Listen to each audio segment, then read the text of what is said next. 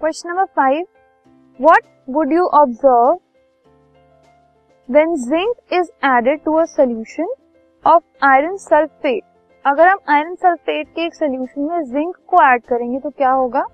उसका chemical reaction हमें लिखना है। केमिकल इक्वेशन बतानी है।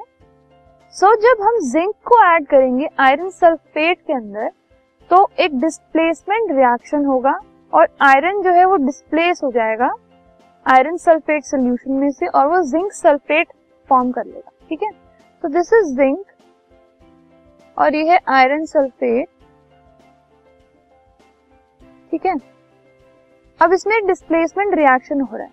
ये जो जिंक है, उसने आयरन को डिस्प्लेस कर दिया और एसओ फोर के साथ कंबाइन होकर जिंक सल्फेट बन गया। और पीछे बच गया अकेला आयरन मेटल ठीक है? So a displacement reaction is taking place